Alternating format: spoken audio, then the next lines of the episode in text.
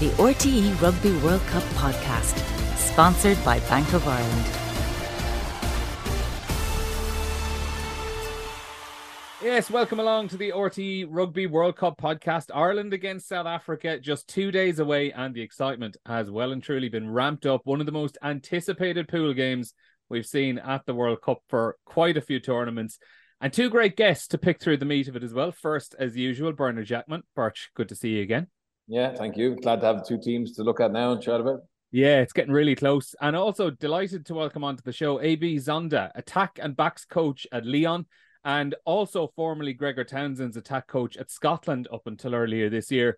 And a man as well with plenty of coaching experience in his native South Africa and working in a few French clubs as well. AB, thanks a million for joining us. I'm looking forward to to hearing what you have to say about the the next couple of weeks and picking your brains of a couple of uh, a couple of Irish opponents over the next two weeks.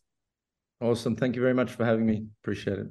Um, we will start, guys, with the Ireland team news because that landed in about 45 minutes ago before we're recording here on Thursday afternoon. Andy Farrell has made just one change from last week's win against Tonga in Nantes. Jamison Gibson Park comes back into the starting 15. Conor Murray goes to the bench. Also, Dan Sheehan makes his return on the bench. Ronan Kelleher getting the start at hooker and uh, Rob Herring missing out. So in full, Ireland go with Hugo Keenan at fullback, Mack Hansen and James Lowe on the wings, Garry Ringrose and Bundee Aki in the centres, with Johnny Sexton and Gibson Park at uh, scrum half. Andrew Porter, Ronan Kelleher, Tadhg Furlong as the front row, Tadhg Beirne and James Ryan in the second row, and then a back row of Peter O'Mahony, Josh van der Flier, and Caelan Doris, with the replacements then Dan Sheehan, and Dave Kilcoyne, Finlay Bealham, Iain Henderson, Ryan Baird, Conor Murray, Jack Crowley, and Robbie Henshaw. Birch, a few a few bits to, to jump in on there. The main talking points: Ronan Kelleher starts, Dan Sheehan is on the bench, and, and Herring misses out.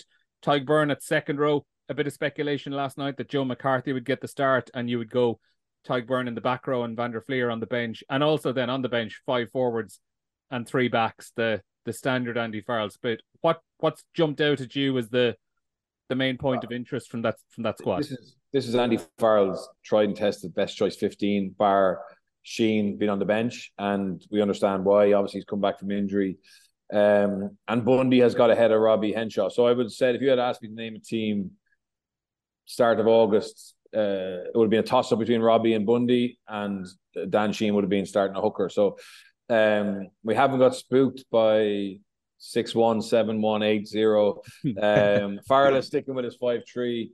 Um, it's how we operate. It gives us good coverage. Um, obviously you've got Conor Murray to come on and obviously, you know, give us a little bit more game management. Um, Crowley has has he's always going to be on the bench. I think ahead of Ross Byrne, or not always, but he's more likely to be on the head bench ahead of Ross Byrne because he covers fullback, he covers um, mm-hmm. center quite well, um, and his game is growing. And then to have Baird, Henderson, um, as your kind of second row and back row. You've got a lot of athleticism and size there. So look, we're strong. We can't have any excuses. I mean, when you look at injuries that Springboks have, um, it's fallen quite well in our favor. Not saying that's going to be easy, but um, we we can't have any excuse. This is our pretty much our, as strong as we could hope to pick in a World Cup. I think. Yeah, in terms of injuries, Ireland have probably done better than any of the bigger teams. I think over the last month or so. Um, yeah.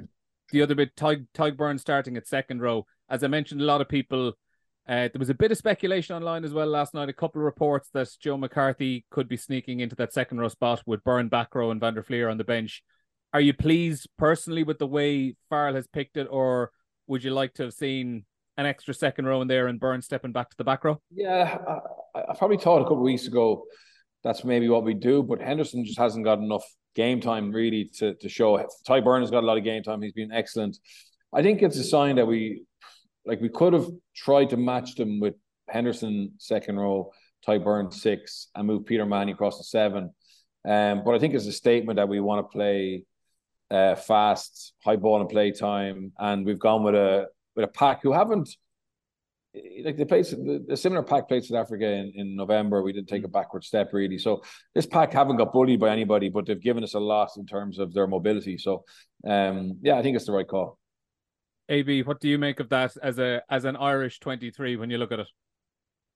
Yeah, it's um uh, it's quite daunting being a South African looking at that um at the team that they've put out, but uh Yeah, I, I think um, it's a complete team. It's a it's a team that uh, I think the the team that they put out really states the way they're going to play. Uh, I don't think there's any hiding uh, from from what we, we we can expect from Ireland. Um, it's definitely going to be a, a speed versus brawn um, outing, so it's going to be very very interesting uh, to watch. That's for sure. The the bench and the whether Ireland would maybe get tempted into going with with six forwards on the bench was something people were wondering over the last couple of days. Like from your position as a coach, when you're when you're laying out these things and you have an idea of how the opposition are going to line up, are they going to have an extra forward? Is is a six-two bench split something you would you would often use in Lyon, or do you stick to kind of traditional three backs out there? Yeah, I think maybe the top 14 isn't the isn't the best example. It's a very uh, attritional um, um, league, so a 60 split is very often what you could see, especially in the in the winter time. But uh, I think what Ireland has done is they've they've stuck to their guns. They've got a specific DNA of how they want to play, um, and they've put the right right players in the position to to hopefully execute on the weekend. Um, I think the the big talking point or the or the the thing that I'm I'm most keen to see is the is the kicking game and what what route they're going to go. Um, I believe they'll they'll try and obviously keep ball in hand. Um, the big question is, are do they feel there's a threat from South Africa in terms of the way the game is developed in the in the last year or two? Um, do they feel they can they can put pressure on someone like Cheslin Kolbe because of his height, although he can nearly jump two meters in the air? Um, you know, are they are they going to try and pick out individuals? Are they going to kick long, or are they going to kick uh, contestables? So that's the real real big uh, question mark for me. So on the kicking, Birch, is it a case of trying to keep that ball in play to to keep the ball in play time as as, as high as possible? Do you think? Yeah, I think we have to. We, we um we want to keep it on. I, I don't think you want to give. We're going look at you can't avoid defending the South African maul, um, but ideally that would be from you know the little couple of penalties you give away where they kick down the line and, and they go after you there. You don't want to be kicking it out too much. Um, I think we have yeah. to go to the air. I don't think anybody has the the energy or the skill set to just go all out attack against the Boks. You got to pick your fights um, mm-hmm. and position, field position, not just in terms of being in their half, but where the ruck is is going to be massive. So there's been a huge amount of like when people look at South African defense, the Jacques Nienaber defense, it's incredibly aggressive. It's it's um loud, very very high, but very narrow. Uh, it gets narrow as as you make a pass. It gets narrower and narrower. Um, and if you do a freeze frame at certain points, you just see all this space, and it's so easy to get carried away by that. And, and in some ways, can be fool's gold. What they do incredibly well, their scramble is is ridiculous. So when uh, uh, Arendse or Cheslin Kolbe shoots in, three or four players corner flag, um, and they they they have got athleticism and they scramble, they hunt you down and catch you near the edge and go after that breakdown, and then it's a shit fight. So um, that's the thing that they do differently. Lots of teams blitz, but it's how the South African players work for each other to cover up that. So um, against South Africa in November, there's a few passes that you try to go over the top, but they, sometimes you don't sit down in time. You know, the, the, the ball's in the air for too long and the scramble gets you anyway. So I'd love to hear AB's his thoughts yeah. on this, but I think the way Ireland are set up to attack is ideal to play against that blitz because we have a lot of bodies in and around the ball. We have a lot of short passes, the in, out, out the back, carry. Um, yeah. So the ball isn't in the air anywhere near as long as it was again for Scotland. To use that as, as probably the worst case example uh, yeah. a few weeks ago.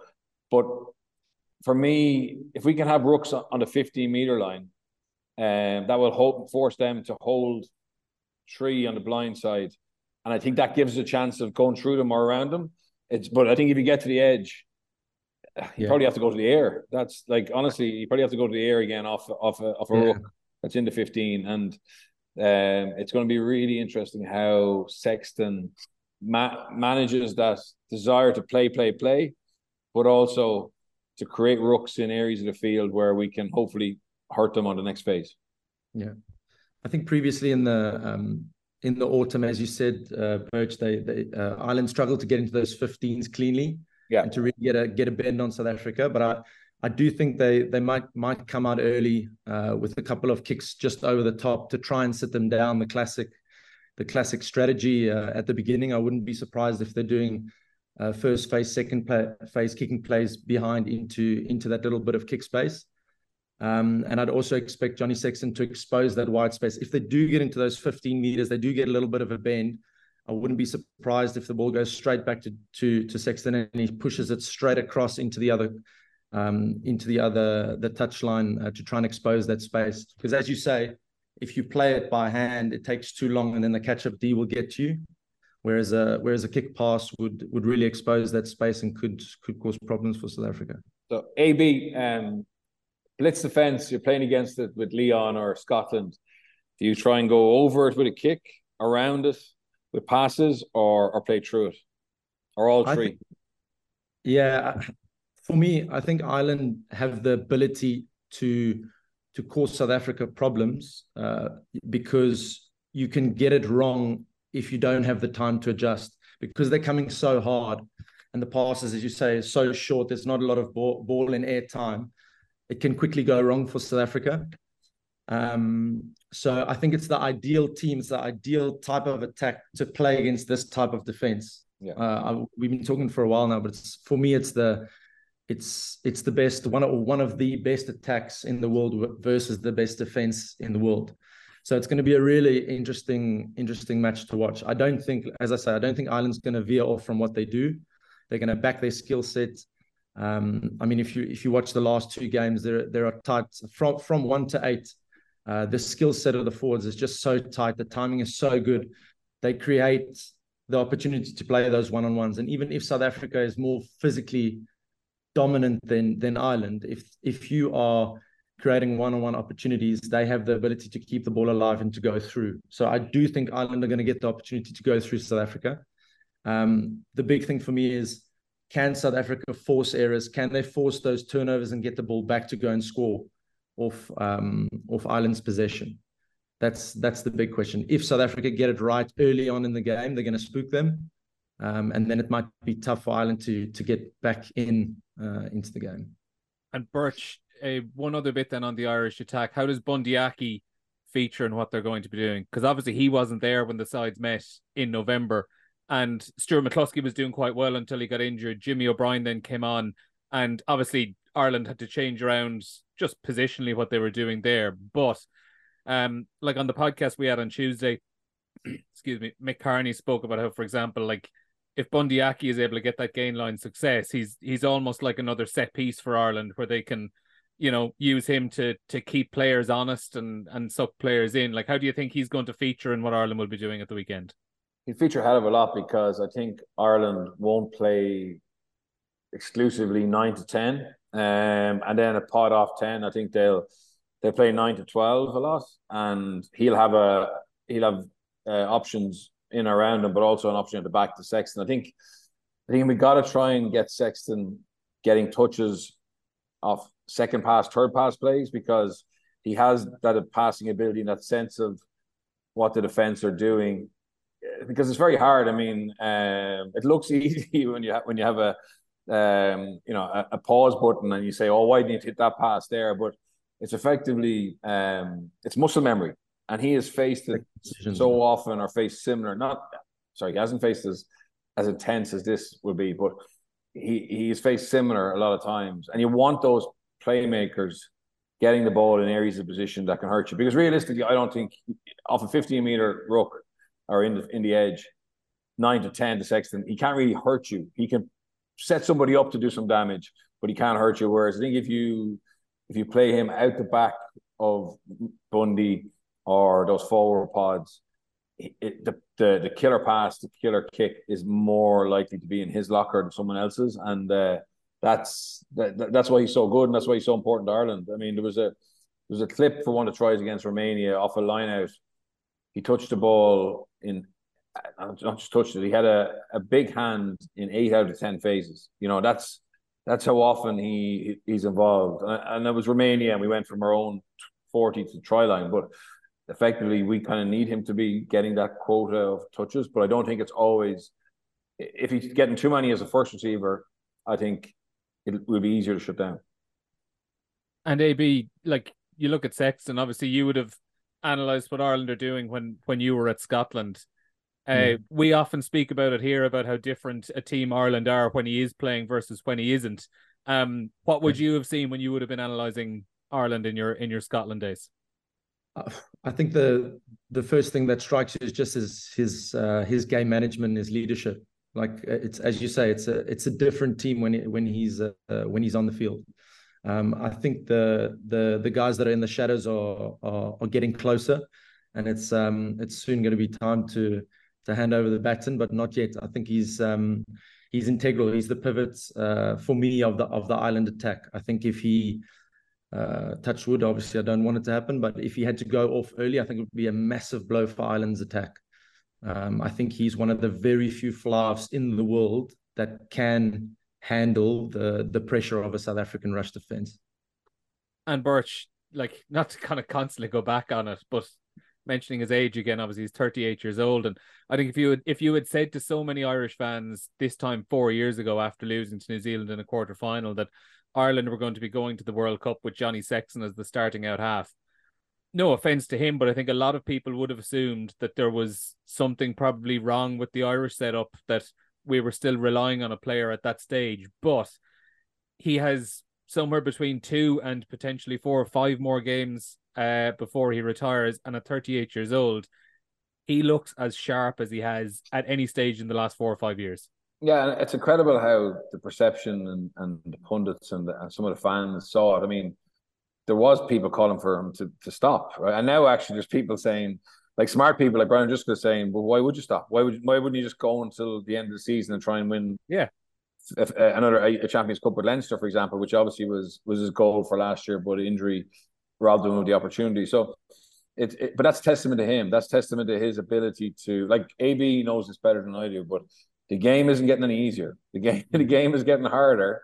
Um, he's been there, done that. His body's t- t- taken all the hits. He's had to do a preseason, you know, which was basically around rehab and then be blo- be be uh, suspended. But he's managed to get to this World Cup um, and not shown any sign of, of his age, which is uh, which is testament to his professionalism and, and dedication. But uh, I think everyone has to say stop some stage. Um, but he's given himself the best possible opportunity of of doing something special at World Cups where he's shared a lot of disappointment, um, like so many of us. Yeah, and it is just great in general to to see a sports person going out when they're still at the at the top of their game. AB to to move things on to South Africa's attack and yep. world champions four years ago. They're obviously big contenders again this time around in 2023. And as we've seen, particularly in the last 18 months, have have moved on their game quite a bit. Um, yeah. Birch has spoken to us a, a, good bit about that over over the last few months. What changes have you seen uh, in what Jacques Nienaber is doing over the last uh, over the last twelve or eighteen months? Yeah, just I think it's just the variety, the variety in the attack. They've you know they've opened up so many more avenues, so many more areas of the game, which uh, which make them uh, for me a, a total threat. They they are also like like Ireland's not going to go away from their speed game. They're highly um, technical uh, game, South Africa's not going to go away from the power game. They are first and foremostly there to try and physically dominate you. That is the the bare bones of it. But I think they've added a lot of little bits to that. They've added a, a very big uh, tactical kicking element to it. I think Manie Libbok brings in a really um, a really new, fresh um, angle to our attack. Damian Willemse in the back um, the I feel like the the the kicking game has involved has evolved. It's not just a uh, kick chase pressure game. It's now we can find space. Uh, we can we can kick pass. We can touch the edges of the field very quickly. Um, I, remember, I think it was the, the the game in the autumn against um, against the Irish where they were running the ball back quite a bit on counter attack to to counter the high possession. So they would run the ball back keep the ball for two, three phases, and then only kick. Um, so yeah, it's gonna it's gonna be interesting. Uh, the the nice thing for me is South Africa can pivot now. Usually, it's South Africa is going to play. This is the way they're going to play. Today, we're asking ourselves, okay, we know they're going to come physically, but what else are they going to bring? What else do they have up their sleeve? Because they now do have the ability to surprise you, which uh, which for me is is awesome. And crucially, Birch, obviously, it's it's not a case that they've changed their game. The thing that they were good at four years ago, they're still very, very good at. It's just that they've added some some nice bells and whistles to it as well. Yeah, yeah, it's it's been good. It's been really interesting for me as a as an Irish uh, ex coach to watch Felix Jones kind of role because, like, if you think back, he got the job very late before the last World Cup. Obviously, the, the attack coach left um, for health reasons, and effectively, uh, it was the start of this journey. I mean, Rassie has said 2019 was a bonus, 2023 was what it's all about. So I think there always was the intention to add attacking elements to it. Um, but certainly going into 2019 was based around set piece, defense, kicking game.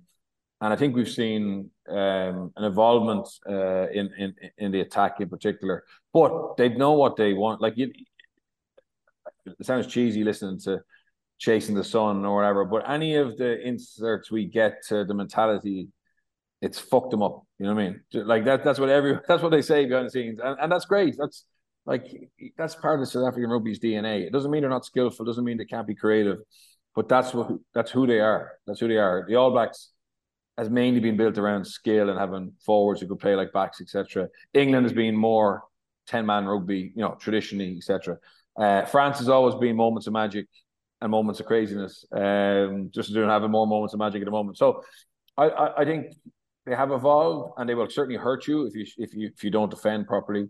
Um, but I don't think it's going to be the biggest test of the day. I think it's going to be how we can handle their.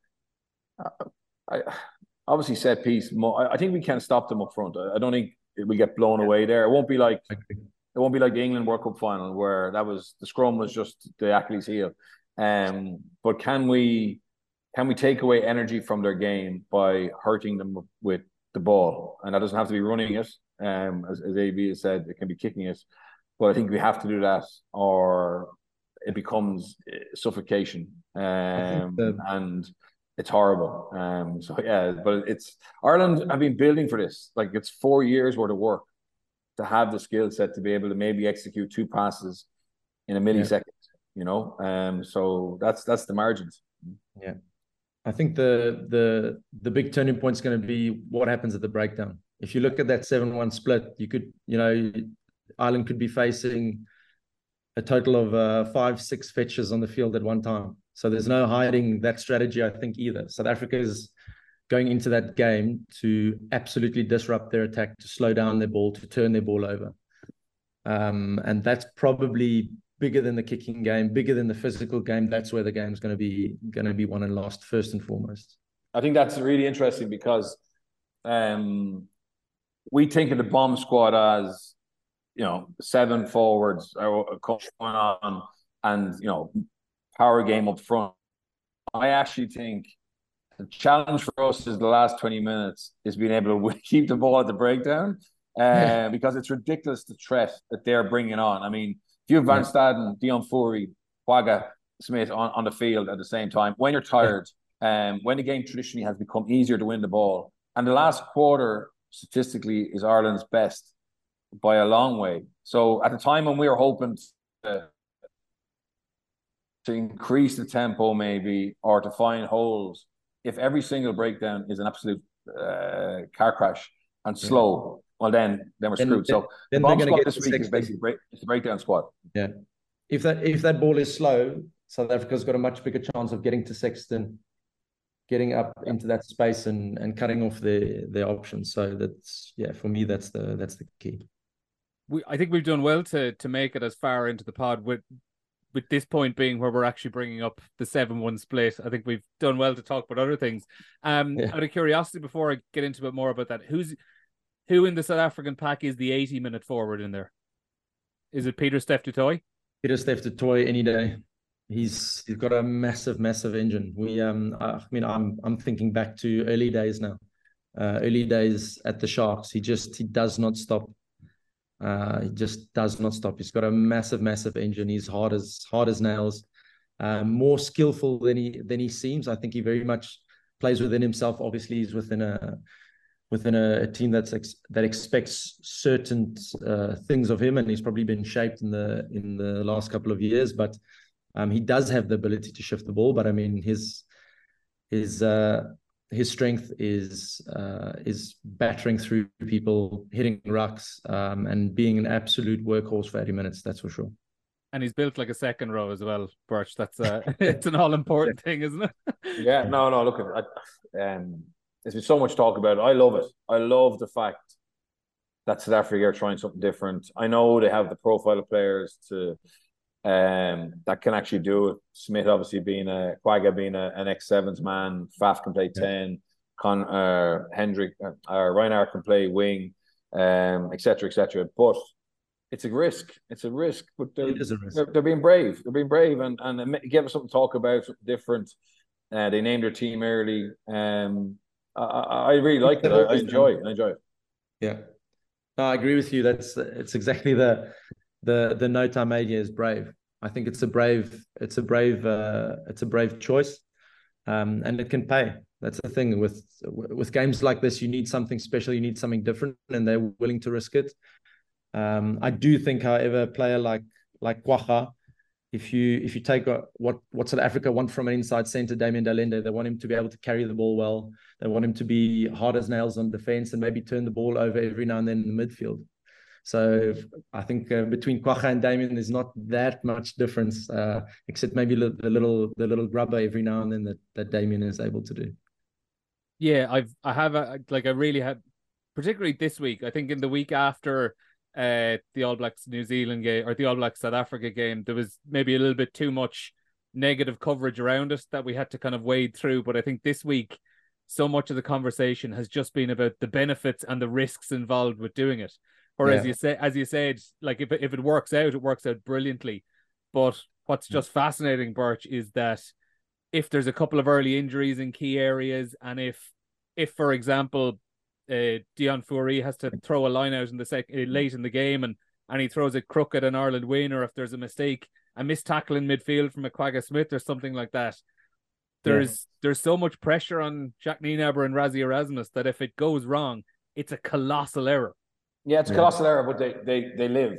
They live on. They like this isn't a World Cup quarter final or semi final, even right. though we're hyping it up like it is. Like South Africa can fail and still win a World Cup. Yeah.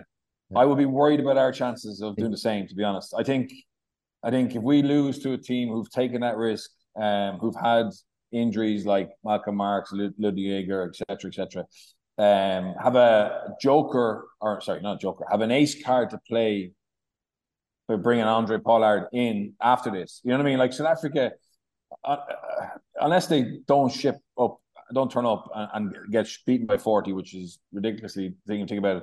South Africa can still go on and win a World Cup from here. You know, um, whereas if we weren't to, to pitch uh, or attack, you know, just didn't show any ability to get over the or over the gain line, etc.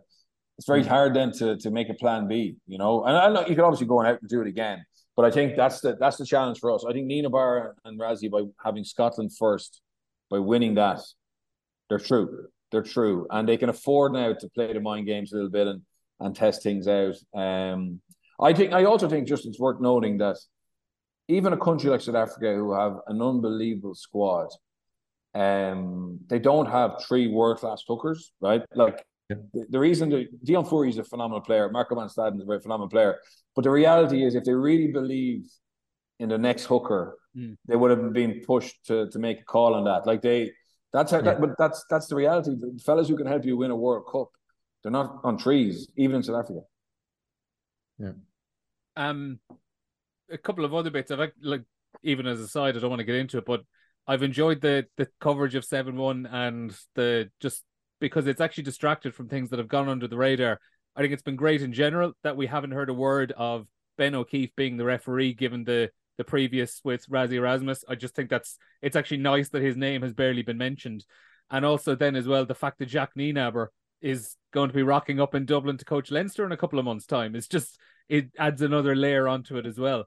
Um, since Birch mentioned worries about, you know, if Ireland were to lose this week and having to play Scotland then in two weeks, I might actually move the conversation on to, to Scotland then because obviously they're playing Tonga this uh, this Sunday afternoon, looking to bounce back after after their break after being beaten by South Africa, and I think most people yeah. would probably expect them to to win as well. But AB obviously, you have, as we mentioned, a good bit of experience in the Scotland camp after about 18 months as as attack coach with Gregor Townsend. Really interested yeah. to to hear about what it was like working with him and and obviously some of the the brilliant attacking talent you would have got to work with, namely Finn Russell also as well. Yeah. Yeah, no, um, I mean, my time at Scotland, I, I thoroughly enjoyed. Um, Gregor was a great mentor to me. Um, I learned a lot uh, during my time. I really enjoyed it. Um, the players that I got to work with, absolutely amazing. Uh, a couple of South Africans in there, which which also helped my my integration. Um, but no, I, look, a guy like Finn, uh, he's got a he's got a reputation, I suppose. Uh, uh it's not something that I I didn't have a, a preconceived idea of. Oh, how is he going to be? What I knew, obviously knew what kind of player he was because I've been watching him for a, for a very long time. But the one thing that struck me about him was his professionalism. Um, he's highly professional. He's he he prepares incredibly well um, for each game that he plays. So it's he's not just the the maverick that pitches up, doesn't train on a Monday, and and does absolutely um, uh, everything everything that's flash uh, without a lot of thought and a lot of training going into it. So that's probably the um, the biggest thing that I learned is to be that good, you have to be able to prepare well. It doesn't just I would say a lot of it comes naturally, um, but a lot of it is also down to meticulous pre- preparation. I know you're probably you might be biased on it, but uh, would you think that too many people are talking about this this pool being South Africa and Ireland and potentially yeah. forgetting about Scotland? Hundred percent. I um uh, I went down actually to go to go and watch that first game, and uh, you know it, it was disappointing for me because I really I really believe that Scotland would put up a big fight. Um, I think just on the day it didn't operate. You know, set piece wise, they they really struggled more more so than they I think should have against uh, against South Africa, um, and probably just too much ball that went through ten. I think maybe um, a little bit too dependent on wanting Finn to make something happen instead of maybe backing the the team as a whole to to get the job done against South Africa.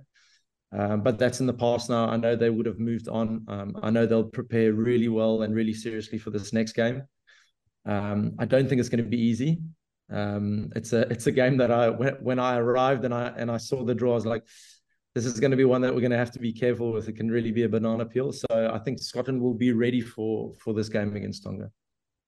And from an Irish point of view, Bert, win or lose on on Saturday, there has to be an element of relief that Ireland have a weekend off before they have to go play Scotland as well. Yeah, and that's probably because of the way Farrell has set his team up in terms of we've gone strong, strong, strong. Um, but I think the week off will come. I think it'll come at a good time for us if, if regardless of whether we win or lose. But uh, like Scotland had the week off just after South Africa, you know, so they had that loss, and then they got whatever two weeks to um to the next game. That's not ideal, I think. You know, but the fact we've already got rid of Romania, Tonga, got maximum points, etc. Um, if we have to go and beat Scotland, um, uh, well, we'll have to beat them, but like we we'll get ourselves ready for that regardless. And based on past history, we we've had their number. Are they a dangerous team? Absolutely. Um, but yeah, I, I, I still, I mean, I'd be very comfortable if we can we can win that at the end if we have to. And AB, based on your experiences, then, like, what have you seen from them uh, since January, since you moved on? Have have they kind of have they stuck to the plans that you were trying to implement back when you were there, or is there a bit of a difference since you've since you've left? No, I think look, it's a it's a team that has a has a very specific DNA. Um, it's a team that likes to move the ball around. Um, a lot of the game does revolve around their big players. Um, they try and put their best players in positions to touch the ball more, which makes sense. Um, but no, I haven't haven't really seen uh, that much of a difference. Um, I do think the, the the depth of the squad, especially in front, is is probably the, the has been uh, the big issue for for Scotland and will continue to be an issue. Um, so it's first of all, how long can or how long are they prepared to go? How deep are those starters prepared to go, and how fit they are? Um, I know they've had a really good preparation, so I, I, do think it's possible for the for the big names to stay on the field longer. But the difference c- comes in when that when that bench changes. Can they bring the same intensity? Can they keep keep the same quality? Um, and in the end, that comes down to to the coaching and to the to the upskilling of those players. Do you think the belief is there that that they will truly believe that they can turn yes. over someone like Ireland because it has been a criticism labeled at them for a few years. Yeah, yeah I I feel like the the Irish team is a is a bit of the um, the the black sheep because it's uh, it's just the one that they just can't get across the line. Um, I I wouldn't the way Ireland's playing at the moment and with the the the last game against South Africa, I think it's going to be really tough. It's going to be really tough for Scotland, but I wouldn't say I wouldn't put past them. They they definitely have a chance, um, but the odds are stacked against them. And I think, regardless from a Scottish point of view, Birch, what happens them over the next few weeks, if you know, if they put in if they put in two big wins against Tonga and against uh, against Romania over the next couple of weeks, and if they come up short against Ireland and just miss out in that quarter final spot, there's still a lot there for them that they're not surely not going to be too disheartened by the whole experience. No, look at to, to not qualify for a second World Cup in a row. It would be a big blow to them, I think. Particularly, it would be it would be a very different kind of blow, though. No, than... it would be. It would be. Look at yeah. Uh, the last time, um, Japan got out on, on uh, ahead of them, didn't they? So yeah, they know they've got a tough group. They decided to stick with Gregor, um, which wasn't 100% sure was going to happen. Uh, obviously, you know, earlier in the year, but they now decided to stick with him. They probably have enough stability, um, but they'd have to they'd have to get some good performances in this World Cup. You know what I mean? They'll have to go and beat Tonga pretty well, given how Ireland did it. They'll have to be competitive against Ireland, um, uh, before you could say that they're they're like uh, they're up to fifth in the world, or they were going into it. Um, I'm not sure if they really are fifth in the world. To be fair, uh, I think that flatters them a little bit. Um, but if they can show that they genuinely were of that ranking by being very competitive against Ireland um, and putting away Tonga um, and Romania, um, well then you know then they can build on that. But I don't know. I, I think fifth flatters them a little bit. To be fair. There's a, a couple of couple of other things I want to mention, but I'll round back to just a, a final prediction for for this Saturday. Uh, Ireland, South Africa. What way is it going to go, Birch? Ireland by six. By six. And AB. South Africa by three. All right. Well, it's it's it's go it's going to plan. We we had BJ both uh, and we had Mick Carney on the the pod on Tuesday, and it was it was one vote apiece between South Africa and Ireland as well. So we're two all, two all here. Um, couple of other bits I want two to Patriots. touch on. Pardon? Two Patriots, yeah. Two Patriots here, yeah. Um, a couple of other bits I do want to talk about. France playing this evening against Namibia. By the time a lot of people listen to this podcast, that game will be done, and I think yeah. we probably just assume France will have won. But obviously, be as we mentioned, you're you're coaching in Lyon. You have a couple of players in the in the squad at the moment, and previously you would have coached at Toulouse, where you would have worked alongside Antoine Dupont and Romain Ntamack, and they're kind of for well, not so much formative years, but around 2021 when you won a won a Heineken Cup and uh, won the double actually in the, the top 14 as well. Um, I'm sure absolutely fascinating to to have been able to work alongside a player like Dupont. Yeah, it was. Um, look, he's uh, the the first impression that I got from him is just uh, just a quiet guy, goes about his business, um, freakishly talented, uh, super strong, super fast, highly skilled. Um, but the, the the thing that I've that, that I've really liked watching is the way he's developed, not only as a player but as a leader. Um, and and he's smart. He's he's really rugby smart. He's smart in general, but in, in terms of rugby, he um, it's one of those things where you coach and you get to a huddle and they've already started speaking, and you look and you go, ah, he's just he's just said what I wanted to say. You know, you have those moments more so more so than not when uh, when Antoine is uh, is training with you. So um, yeah, a really exceptional player. I mean, everybody knows that it's it's obvious to see, uh, but for me, he's really he's really come on uh, leaps and bounds in terms of leadership and and just putting himself out there in front and and talking. On the on the ground in France in general, what's the the feeling among a lot of the public around what the team are doing at the moment? Is there like you come to Ireland and there's so many people who are obviously confident that Ireland can go all the way, but there's a huge amount, and Bert, I'm sure you've met as uh, loads as well that are just terrified that it's all going to blow up over the next couple of weeks. Is there a general level of confidence in France that this is the year for them? Yeah, I think I think the confidence. Oh, sorry, was, was that for me or was that for? Yeah, yeah, it was for you. Yeah. um, I think the the confidence was at hundred percent um, just before the World Cup, and then one or two injuries. It slowly dipped down, and after that last game, I think people are people are getting a little bit worried in, in France. Um, but I, I, think after tonight's match, everything will be sort be be back to square one. Everyone will be be behind the team again, and uh, I think they're going to make a strong run for the final.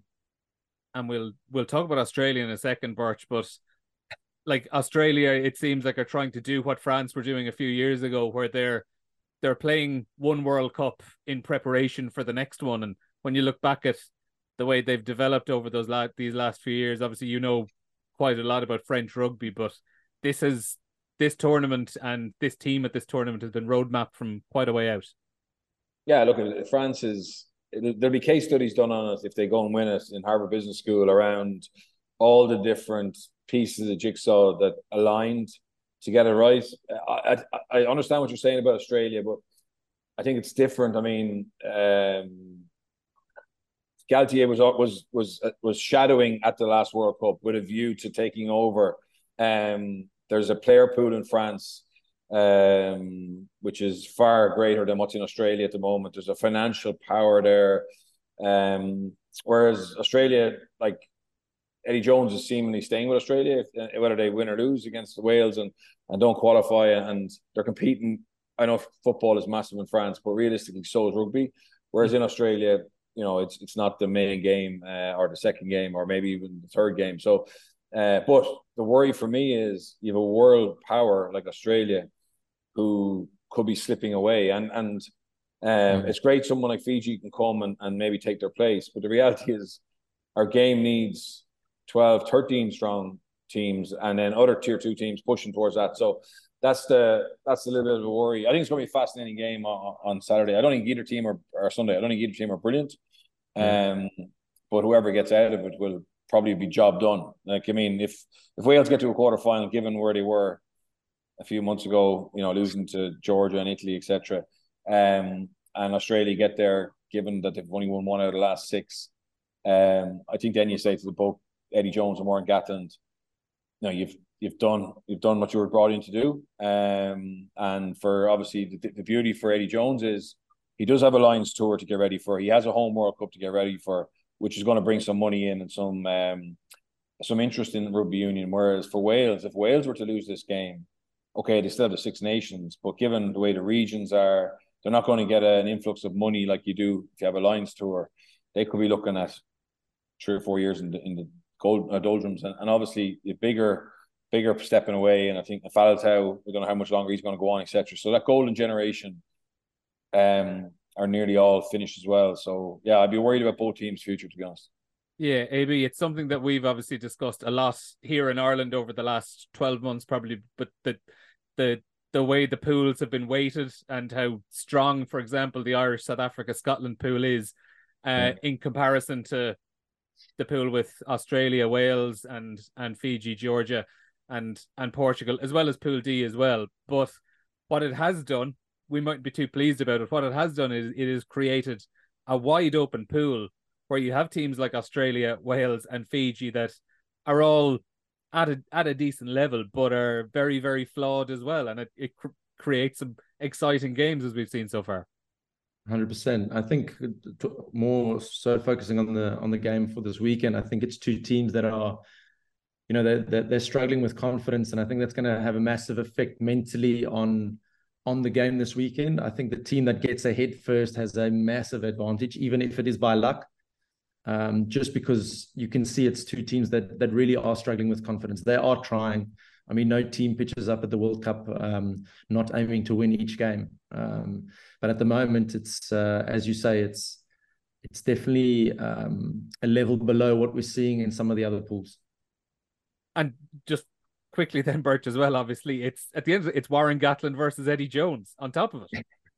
Yeah, the two old timers um, still still going slinging. Um, Gatland's been quiet this week. I think he's just letting Eddie kind of take the take the the, the flack that he that he's getting, and uh, uh, it's um. But yeah, I, I admire both of them. I think you, you don't get to what and do what they do in the game without having um a serious level of ability. But there was an interesting um, Eddie, like Eddie, obviously is. I think, and look at who might criticize Eddie Eddie Jones, but just I wonder has he got caught up in always trying to be too far ahead of where the game is going, um, and uh, not focusing on the on the on the basics, and the fact that he brought three sports psychologists with him to France. I mean, that's that's mind boggling. You know what I mean? Because he does a lot of himself as well. So um, and then the comparison with Fijians, uh, Simon Raiwalui, the Fijian coach, you know, he was asked about the resources and, and, and he was asked about the three sports psychologists and he said, oh, we don't have the luxury of that, but we have a reverend. Um, and he's like a sports psychologist for us because for us, it's about faith in our family, you know, and it's, uh, and it is the Fijians and, you know, both, we've both been lucky enough, AB, uh, to coach them. And that is the, a massive driver for them. But it's just this, you know, um, uh, Eddie Jones circus, uh, and maybe he's he, he's he, like he is still the brightest brain in, in rugby, and he's going to bring Australia to where Dave Rennie couldn't bring them. But at the moment, you would have to start to have some doubts. I, I just feel the yeah I, I could imagine as a player with so much attention on a coach that it can place negative pressure onto the team and onto individuals in that team. So me personally, I uh, I don't think it's great for the team. Um, I, same as as Birch uh, uh, in terms of a coach. Uh, what can we say? He's he's one of the best that's that's ever been. Um, but in terms of the the psychological side of it and the pressure that you put on your team when you're always you know um, making headlines, I think maybe it's not always the best thing. Yeah, and, and a perfect example, AB is they were at the airport leaving to the world, go to the World Cup, a young squad the highlight of most of their careers, and they would have landed in France and seen those, you know, the crazy press conference and the aggro. You know, it, it's just even when it's not necessarily to, to pick fights at the moment, um, he seems to, to want to pick them. But anyway. That's almost uh, almost everything. Bert, do you have one more? Yeah, just AB. I know you. You're very focused on uh, Lyon. Um, but you and your coaching group, is there anything in the World Cup so far, trends, style of play that you're kind of going, mm, that's that's where the game is going, or because it's top fourteen and it's a law unto itself, or you just trying to get your your own stuff right? But is there anything that's kind of stood out to you, as in, oh, I think that in a year's time, you know, could be very much part of everybody's arsenal. Um, yeah, I was actually speaking uh, speaking earlier to to Alan Kingsley yeah. Um, and something we've we spotted uh, in the last couple of months, and th- something that we think is going to develop into something bigger is that middle kick space in the in the middle of the field or higher up the field. Um, it's still something that isn't uh, exposed enough, in our opinion, but more and more teams are starting to do it. I think there's always cycles of these different things. You yeah. go through a cross kick cycle, and then you go through a drop kick cycle, and I think the next cycle is going to be that mid that midfield space, um, but maybe uh, exposed in a different way. Maybe it's not short short kicks from ten or nine over the top of the ruck. Maybe it's going to be um, more aerial assaults that really hang in the air and, and give you an opportunity to contest and make it really awkward for those players in the backfield to one decide who's going for it, um, and two to actually just get there. If you sometimes or nearly every game that I watch, I see a poor executed box kick that turns out so well. Um, and I think that that's kind of the the the the the tangent that we that we were talking about. Like, you know, if you if you kick that box but you actually don't kick it that well, and it doesn't hang that long, and it doesn't go that far, it's actually in a brilliant position. Um, so probably the variety of that midfield and how you can expose it is the is the next thing for me. Brilliant. Well, I've got a session with the Presbray under 13s in about 10 minutes. So we're going to be looking for that space for the, for the rest of the year. We're going to be ahead of the curve. Eddie Jones Brilliant. Out of, out, out, of out of curiosity, you said there aren't enough teams doing it. Are there any teams at the moment who you think are doing it a little bit? If if people want to look out for it over the, the next few weeks on their TV, I reckon uh, Ireland this weekend will have one or one or two up their sleeve. Good that's answer. just a prediction. Good answer. Brilliant stuff, guys. Uh, quickly before we go, uh, a lot of rugby coming your way on RT over the next few days. TV coverage of France v Namibia tonight, Thursday, then Friday, 4.45 p.m. You have Argentina v Samoa, as well as Ireland and South Africa, 8 o'clock on Saturday, and then Scotland v Tonga on Sunday at 4.45. Fellas, thanks a million for joining us. This has been a really, really enjoyable chat, and we'll be back on the pod next Tuesday, recapping the weekend's rugby. We'll speak to you then soon.